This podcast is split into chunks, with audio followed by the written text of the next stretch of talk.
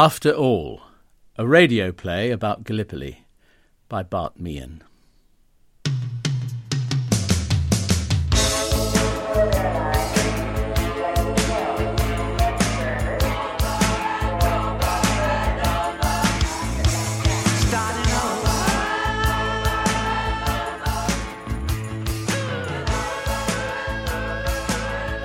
And that was Just Like Starting Over by John Lennon, who was killed in an act of senseless violence 12 months ago today. Our pick for the song of 1981.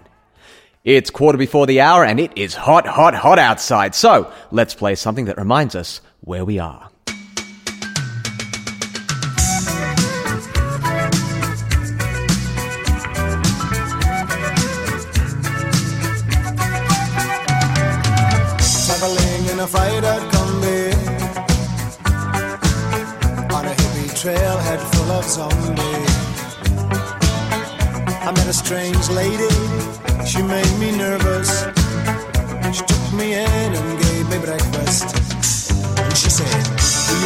From a land down under? Jack, stop winding that bloody thing. It's all right, Mr. Whelan. I'll turn it down. He never stops winding that damn gramophone, sister. Day and night the same. Songs over and over. Well, it's not playing now. Come on. Why don't you sit up? Sally, can you grab his other arm? What arm? Okay. Just get under him and lift. Ready? Lift. There. Now that's better, isn't it, Mr. Whelan? Would you like a cup of tea? Yes, thank you. No trench water this time. That bloody stuff will kill you. How about some of Mrs. Patterson's birthday cake? There's still a few slices left. I don't eat scones and jam. It's sponge cake. Look, I'll leave a piece here and you can have it later. How's Jack, sister? He was coughing all night. He's fine. Who's Jack? I have no idea, but you'll find it easier if you go along with them. The light of passion in dreamy eyes, and a page of truth well read. The glorious thrill of a heart grown cold, of the spirit I thought was dead. That's very nice, Mr. Whelan. His family didn't stay very long today. Most of them don't. The young ones think old age is contagious, and it's hard for the rest of them to see them like this. Not what they remember. Can you move that book they gave him before he knocks over his glass and soaks it? Oh, the Oxford Book of War Poetry. Sneak home and pray you'll never know the hell where youth and laughter go. That's a bit grim. Not as grim as the real thing. I'll never understand why they go. Look at all those poor boys who went to Vietnam. Such a waste. Is that how he lost his arm? Yes, at Gallipoli. Do you know what happened? What was that? You want to know how I lost my arm? Oh, shit. I didn't think he could understand. They all come in and out. It'll be forgotten in a minute. It's all right, Mr. Whelan. You don't have to talk about it. Stupid thing. Stupid. A shell hit this Kiwi and a big lump of him flew through the air and landed on me. Broke my arm in so many places they couldn't put it back together. When I looked at it, I could see bones sticking out, but I couldn't tell if they were his or mine. Oh, that's terrible. I never knew his name, sister. Of course, the fellow was in no shape to introduce himself at the time. I'll get you that cup of tea now, Mr. Whelan. I need a pencil. Get me a pencil. Now, now, don't get upset. I need to write to Brendan. Brendan? His brother, I think. He's been dead for years, but it hasn't stopped him writing. Is he back yet? He was coughing all night. Poor old dear. I don't think I'd like to be that old. A song that goes to a comrade's heart, and a tear of pride let fall, and my soul is strong, and the world to me is a grand world after all. A grand world. A grand. A- A pencil and some paper. I need some paper as well. It's okay, Mr. Whelan. I'll bring them back with your tea. Good, good. You should have seen 'em waving on the dock, sister. It was like we were going on holiday. There were bands and everyone was cheering. C- can you open the window? I, I like to hear the waves. Now, Mr. Whelan, you know that's just the trucks braking on the highway. I'll open it anyway. It's a bit stuffy in here. There you go, Mr. Whelan. Do you need anything else? Do you want me to turn up the radio again? Wind it up. wind it up. There was a wild colonial boy. It's a long way to Tipperary. It's a long way to go. It's a long way to Tipperary to the sweetest girl I know. January 1915. Dear Brendan, the water has been calm today, and I've found a spot with enough shade and privacy to allow me to write this letter in some comfort. A commodity that is in short supply on a very crowded ship. It's ten days since we left Sydney, and many of the men aboard are seasick, even though the sway in the deck is gentle. They're boys from the bush, and most had never seen the ocean before they boarded. One of them, a fellow named Jack Burke from Werris Creek, little town up north, has attached himself to me for reasons best known to him. He's decided we will be friends and look out for each other when things get hot over there. He's a decent enough chap, and I suspect he's a good shot, so I probably have the better of the arrangement. We met on the docks when he tapped me on the shoulder and asked me if I thought the man in front of us was a woman. I must say the question took me by surprise, and I had no idea how to answer it. But as it turns out, he was right. There have been several cases of women dressing up in uniform and trying to stow away on the troop ships. When they're caught, they say they want to do their bit, and they can fight as well as any man. I suspect that is true of some of them. Once we were on board, Jack found us a spot to camp out and then set about securing as much of the spare tobacco and chocolate as he could find. Most of these supplies have been won in the various card games that are played around the ship to relieve the boredom. In return for sharing his gains, he only asks that I write an occasional letter to his mother and a young girl he is courting. He says he can read and write, but the words come out confused. Arse about, he calls it, and he doesn't want to look foolish. It's no secret that we're on our way to Egypt, where we'll do our training before transfer to France, but it is odd how the attitudes of men change with each passing day. At the beginning of our journey, the war seemed a distant thing, a cry from another valley, but now it is real, and I can't help wondering how I will react when the fighting starts. Charlie, I won this for you. It's one of those books you're always reading. Ah, the Iliad. That's marvellous. Thanks, Jack. What's it about? A war fought over a woman. She must have been a good sort.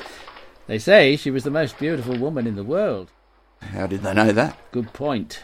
I expect there are other reasons. Well, there usually are. I won it off a fellow who lost his teeth over the side. Coughed them straight out of his mouth.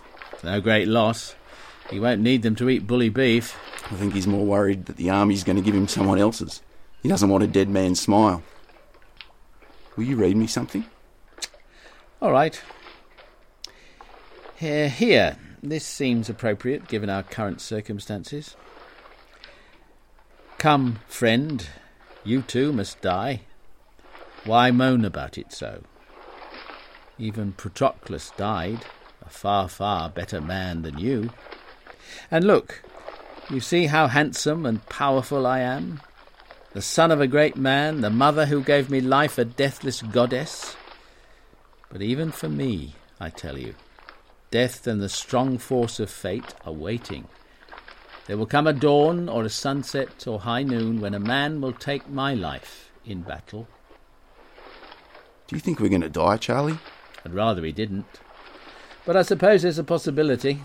Well, if I go, I hope it's heroic. I'd like my mother to have a medal to put on the mantelpiece. That'd be something nice for her to see every day. There's word going around the ship that some fellow jumped overboard. They say he folded his uniform and left it on the deck. Then over he went.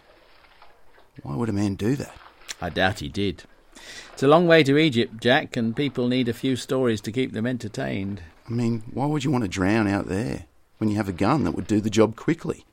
It makes no sense. No sense at all.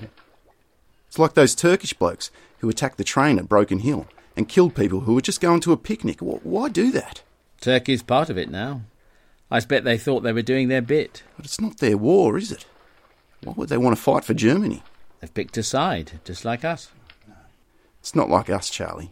We're Empire boys. We have to fight together. The war in that book, how long did it last? Ten years. Bloody hell. I hope we're not away that long. I don't think Mary would wait. She'd be 28 by then. Maybe I should have married her before I left. Why didn't you? There was no time. We had to get the sheep sheared. Did you always read books? Yes. My father had a library and he used to assign books for my brother and me to read. Then we had to do a report on them. Doesn't sound like much fun. No. I still can't read without analysing motivation and structure. My mother used to like reading, though she didn't get much time for it, what with looking after the family. There was one thing she used to read to us that I liked. It reminded me of the farm. The brooding ghosts of Australian night have gone from the bush and town. My spirit revives in the morning breeze, though it died when the sun went down. The river is high, and the stream is strong, and the grass is green and tall. And I fain would think that this world of ours is a good world after all. You know, I'll be sad if I never saw it again, Charlie. I wouldn't worry too much, Jack. Not with us looking out for each other. Besides, how long can the war last with us Empire boys in the show? Oh, how I hate to get up in the morning. Oh, how I'd love to remain in bed.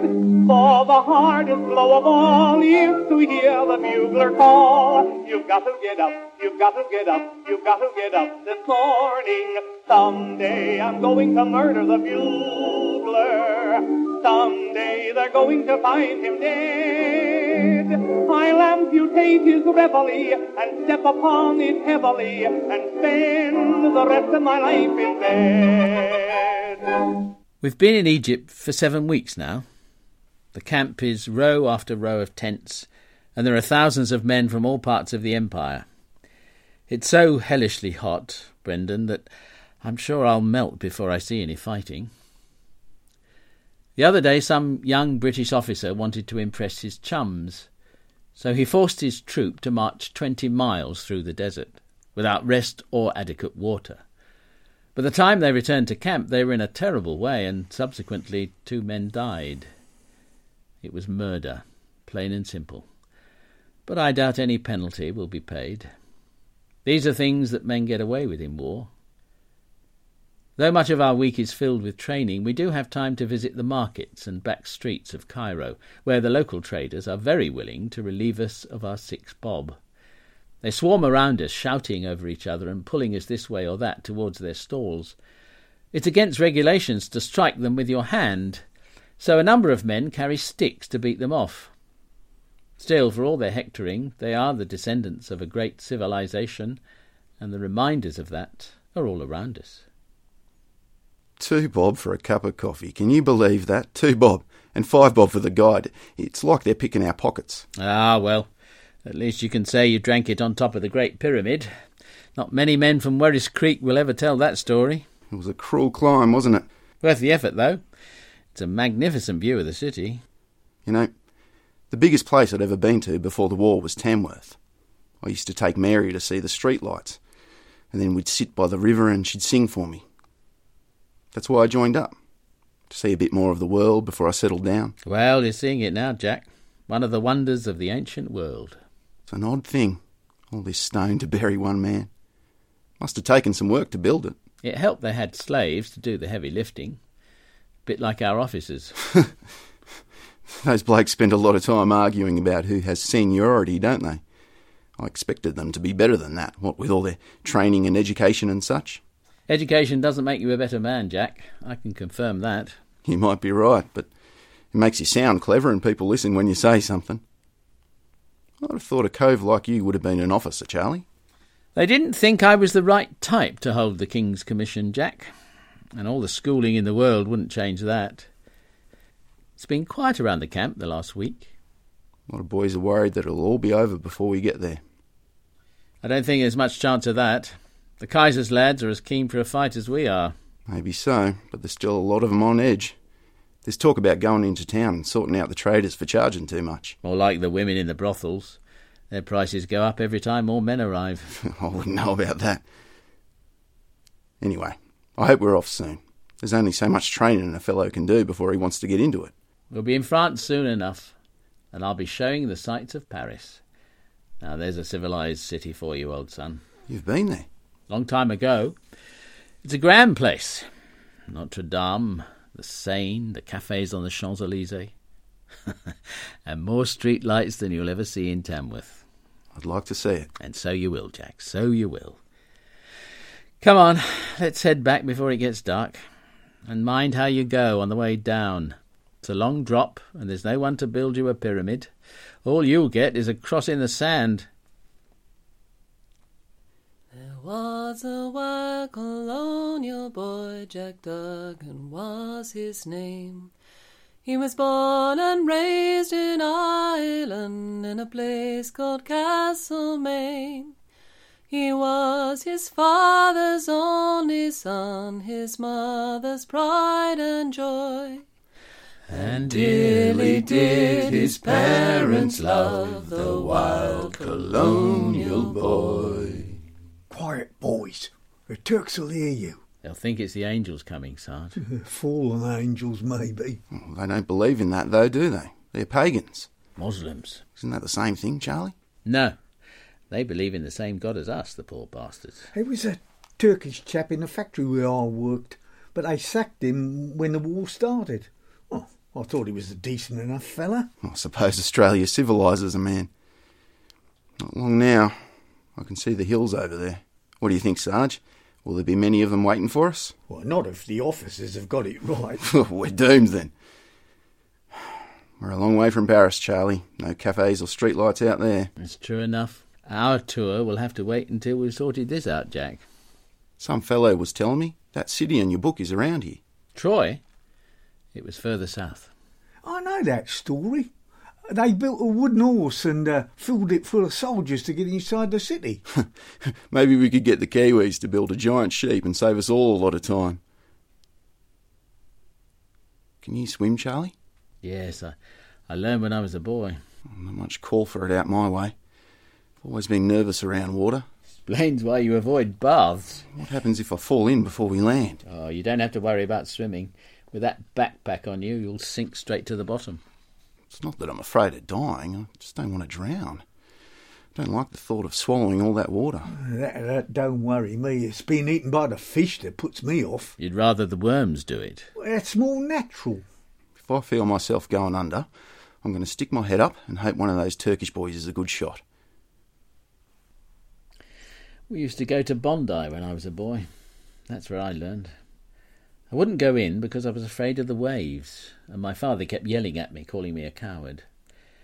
My mother told him to leave me alone and that I'd do it when I was ready. But he picked me up by the arse of my trousers and tossed me in, and he wouldn't let me out until I could swim to shore. He wasn't a patient man, my father. A man does things, he said. He doesn't waste time thinking about them. A good way to live. if you survive the mistakes. My father wasn't much of a talker. Mostly he just gave instructions. When I joined up, he told me to clean the oil out of the barrel of my rifle so it didn't smoke when I fired it and show the enemy where I was. It was his way of saying, look after yourself. All right, boys. There's the signal to go over the side. Quiet now. Let's shake for luck, Charlie. Done. And don't worry, Jack. If I see you drowning, I'll shoot you myself. Keep the home fires burning while your hearts are yearning.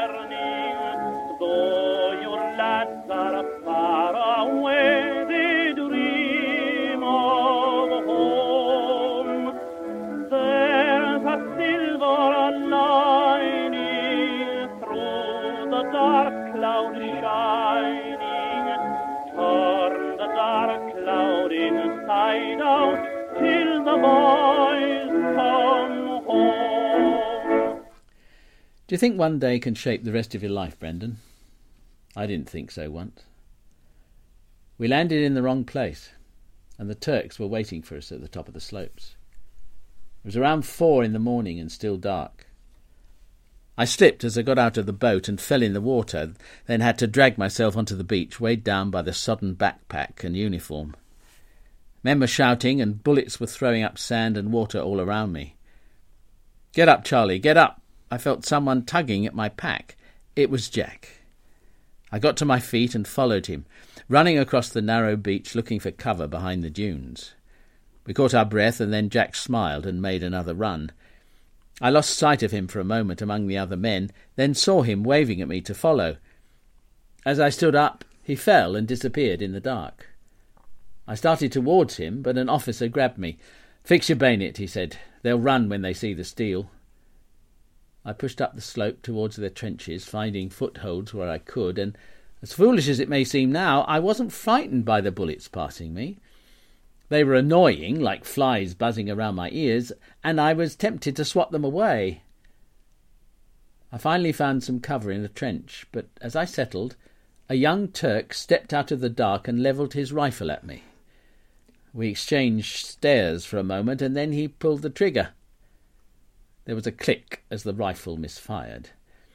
And before he could try again, I lunged and stuck him. His mouth opened in surprise, and he dropped his gun. I kept sticking him with my bayonet until he fell, then I stabbed him one more time, putting my weight on the butt and twisting. The whole time I was doing it, he screamed the same word, Dur, Dur. Thought it might mean God, or maybe the name of a loved one, but I found out later it meant stop. I heard a shout to hold our position, so I sat back in the trench. The Turk was facing me, his mouth open and his eyes staring. After a few minutes, I turned away and tried to sleep. I had no sense of guilt for my actions. He would have killed me if I hadn't killed him. But I kept wondering what sort of life he might have had if we hadn't met. I found Jack later in the day. Or rather, he found me. He fell into the trench beside me and said, I tripped over someone in the dark and twisted my bloody ankle. Hurts like the devil. Have some tea, boys. Get your bloody head down or the snipers will take it off, Jack. Oh, Jesus Christ on a cross. I'm sick of these bugs. I've near scratched my skin to the bone. I washed my pants in salt water. Did it work? No. They get in the seams, Sarge. Some of the boys have started wearing their uniforms inside out. This tea is putrid, Jack. Tastes like mud. I had to top up the kettle with some trench water. You know what's in that? You're bloody poisonous. I'm not wearing my pants inside out. How'd I get to my pockets? There's word going round that the Turks want a truce so we can bury the dead. That'd be a strange thing. Why's that, Jack? We've spent all this time killing them, haven't we? And now they want to stop everything to clean up so we can start all over again? Well, they need to do something. The boys out there are getting a bit ripe. Talking about strange things, there's a story going round about a fellow who was saved by his Bible. A sniper hit him in the chest, but he had the good book in his pocket, and it stopped the bullet. I, I heard that as well. They said it stopped at the 23rd Psalm. The Lord is my shepherd, I shall not want. Sounds like one of the stories the chaplain puts round. You don't have much time for men of the cloth, do you, Charlie? I had my fill of them back home. As far as I could tell, they did more harm than good. You don't believe in God? I'm suspicious. I think it'd be hard to fight if you didn't believe there was something better after all this. Maybe that would be a good thing. Only dead men see the end of war. Plato. What? You're quoting Plato. Oh, well, there you go. I'm an educated man. Maybe I should ask for a commission. Jack, is there any more of that tea left? Sorry, the billy's empty, Sarge. You know, I was thinking about the boys out there. They look like they're sleeping in the grass. Sometimes I'm sure I can hear them whispering to each other. It's like they're wondering what happened to them. It's just the waves running off the beach. You don't believe in ghosts either, Charlie? Well, I didn't say that, Jack. Did I ever tell you about the time back in Sydney when I walked home through the graveyard? It was near midnight and about to rain, so I took the shortcut. But it was pitch black and I had to make my way slowly so I didn't trip over any of the graves. Well, there I was, tiptoeing, with the rain starting to fall, when I hear this tap, tap, tap. I can tell you my heart nearly stopped, boys. I looked around, but it was too dark to make anything out, so I picked up my pace, and as I did, I could hear it all around me. Tap, tap, tap. God, Jesus, I'd be running by now. That's exactly what I did, Sarge. I started to run and fell flat on my face.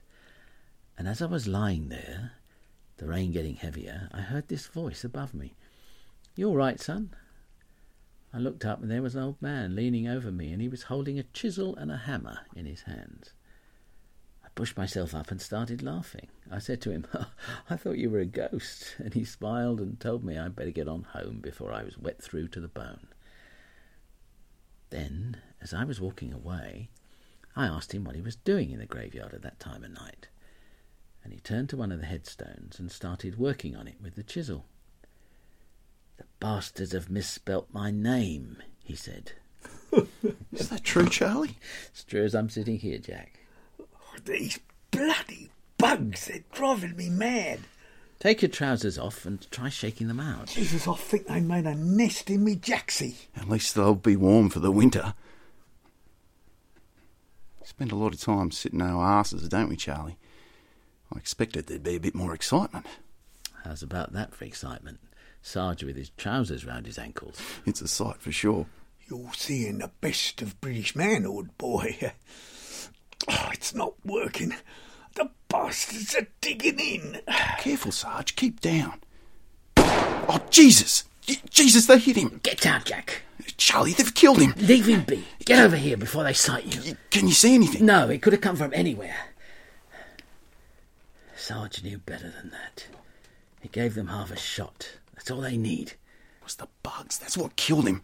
Look at the bloody state of him, Charlie. The dum-dum's taken the back of his head off. It was quick anyway.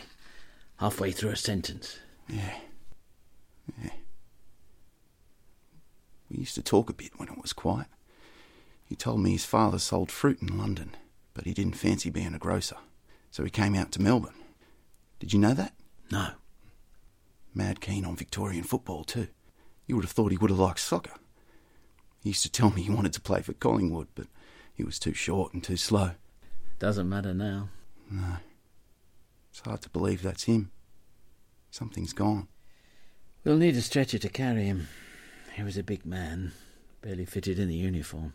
The only bloke I knew who could eat a second can of bully beef and ask you for leftovers. Bloody shocking stuff. If you throw a can to the Turks, they'll throw it back. I'll pull something over his face. Pull his pants up as well. And keep your head down.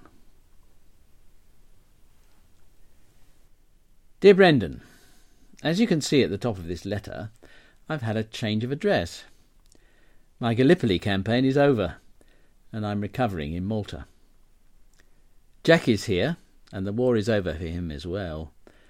Though our injuries are serious, the circumstances that caused them are not likely to make any news reports back home. Jack was bathing on the beach when a shrapnel shell went off overhead, spitting bullets into the water. One of them tore away his knee, leaving the bottom half of his leg hanging by muscles and skin. Must have hurt like the devil. But all he could say to me was, Put me trousers on. I don't want the nurses seeing my privates. They shipped him out, and then a week later I was injured in a silly accident, and they had to take my arm. The hospital, one of many on the island, is about five miles from the main town and has a magnificent view of the Mediterranean. Before the war, it was a barracks for the British regiment, but its design is well suited to the care of the wounded. The staff are very organised, having developed their efficiency before the Peninsular Campaign by practising on hundreds of soldiers who were transferred from Cairo with venereal disease. Still, there are not enough doctors and nurses to manage the increasing numbers that arrive daily. Volunteers from the community help, and Boy Scouts have made themselves available to run errands for the patients. But if the campaign goes on much longer, this little country will be overwhelmed. By a happy coincidence, I was placed in the same ward as Jack. You should have seen the look on his face when he saw me. Smile of a long lost brother. Then he noticed my injury and went quiet for a moment. But he's not one to dwell on the worst of life, and so the smile returned. You know, Charlie, he said, If they find my leg, your arm, and the sergeant's head, they'll have half a new recruit. There's no time for sentiment here, Brendan. In his usual manner, Jack has managed to convince the nurses to put me in the bed next to him, which I would normally appreciate, but he somehow secured a gramophone and spends the days winding it, playing the few records he has over and over.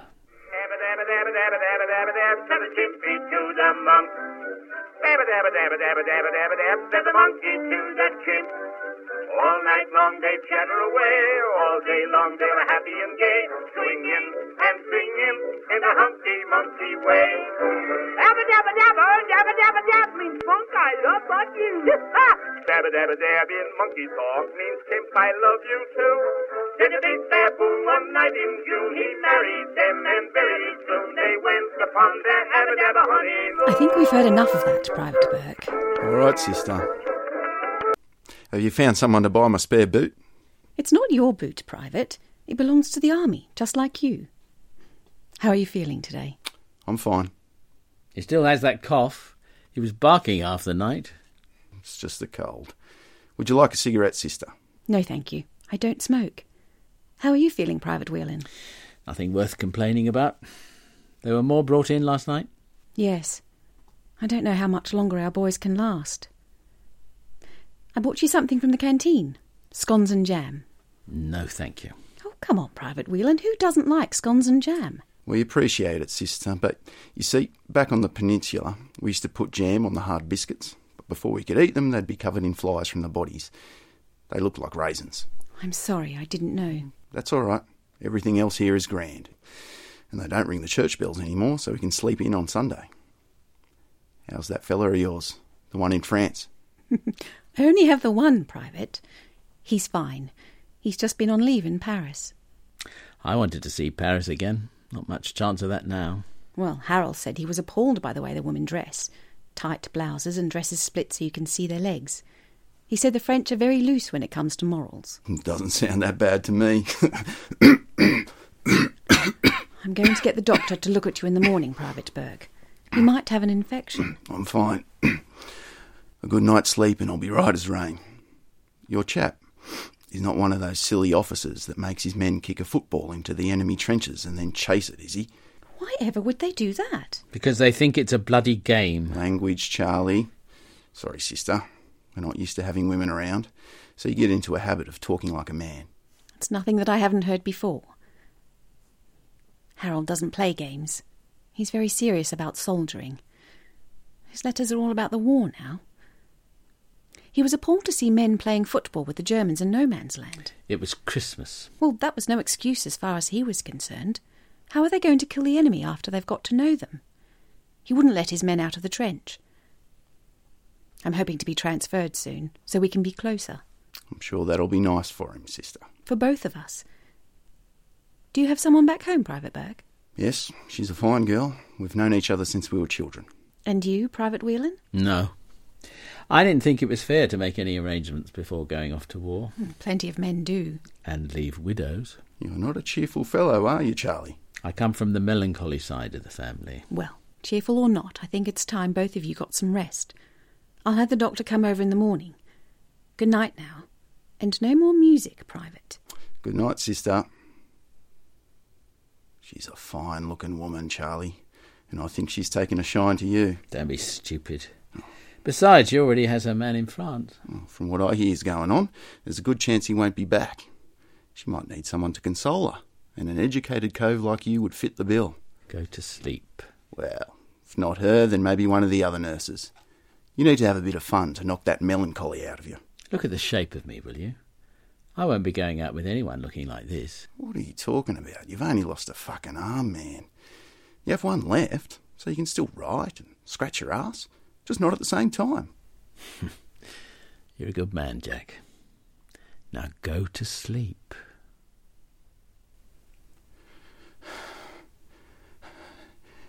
It may be.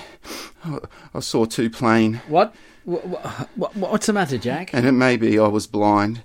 Jack, are you all right? My, my mother, she used to read that. Though the devil may stand behind me, I'll not see his shadow fall. But read the signs in the morning stars of a good world after all. That's it. That's why we came. To make it a good world after all. Sister! Sister! Oh, I shouldn't have shot him, Charlie. Sister! Oh, I should have waited just a second or two. What's the matter? I don't know. He just woke up like that. He's making no sense. He has a fever.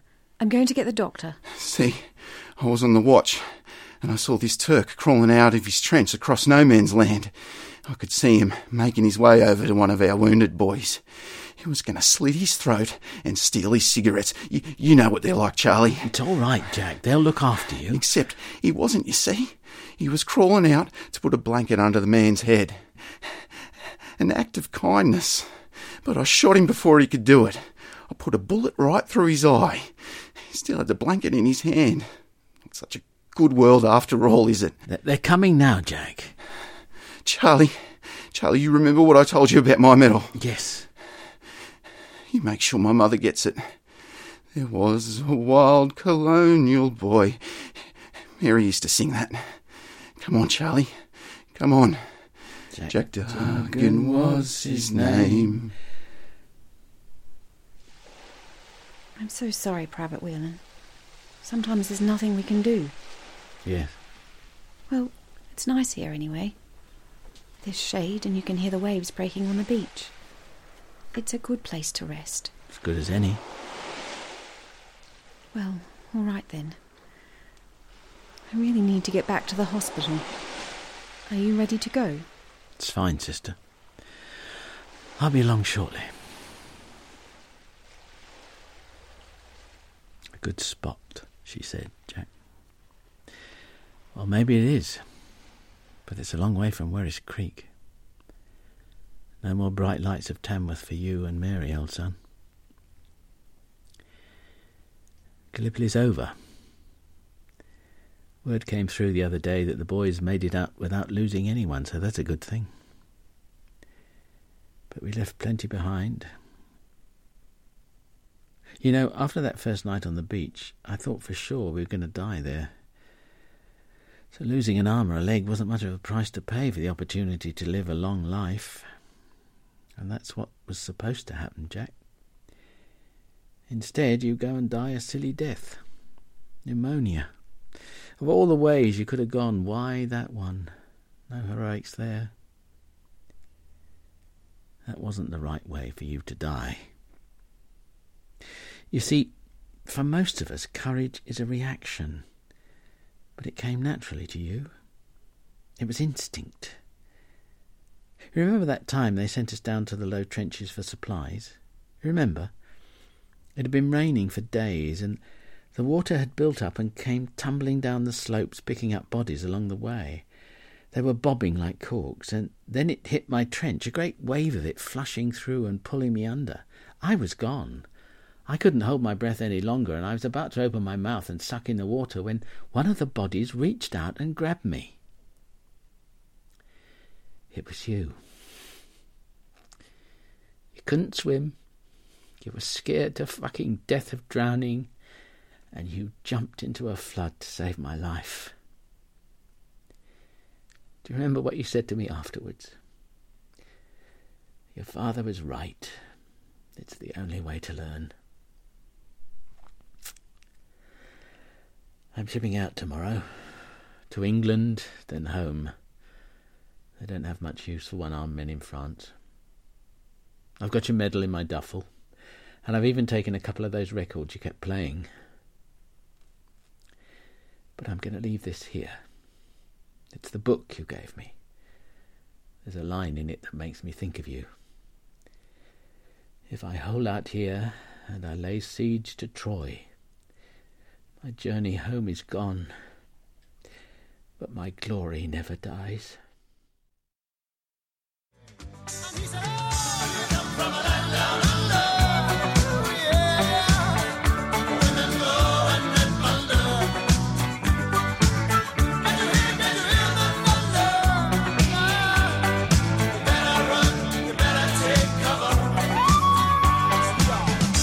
Mr. Whelan, it's still a little loud. There, that's better. Do you want a cup of tea? And I think there's still some cake left. Mr. Whelan? Mr. Whelan? Oh dear. Oh dear. You poor old man. There's a poem in the book the children gave me. I dreamt last night Christ came to earth again to bless his own. My soul from place to place on its dream quest sped, seeking for his face through temple and town and lovely land in vain. Then came I to a place where death and pain had made of God's sweet world a waste forlorn, with shattered trees and meadows gashed and torn, where the grim trenches scarred the shell-sheared plain. My life has been a good one, Brendan. Perhaps better than I deserved. I came home and became a teacher. I married a good woman and bought a house with a view of the ocean, before houses like that were beyond the means of ordinary men. I had children who had children, and they grew up to have happy lives. The years passed, and slowly I became this tottering, wrinkled thing you see now. But while I sometimes complain about the aches, I know I'm one of the lucky ones. I've had so many days, and through them all the ghosts have stayed with me. The young Turk, Sarge, Jack. There's an army of them marching behind. And they don't grow old, like I've grown old.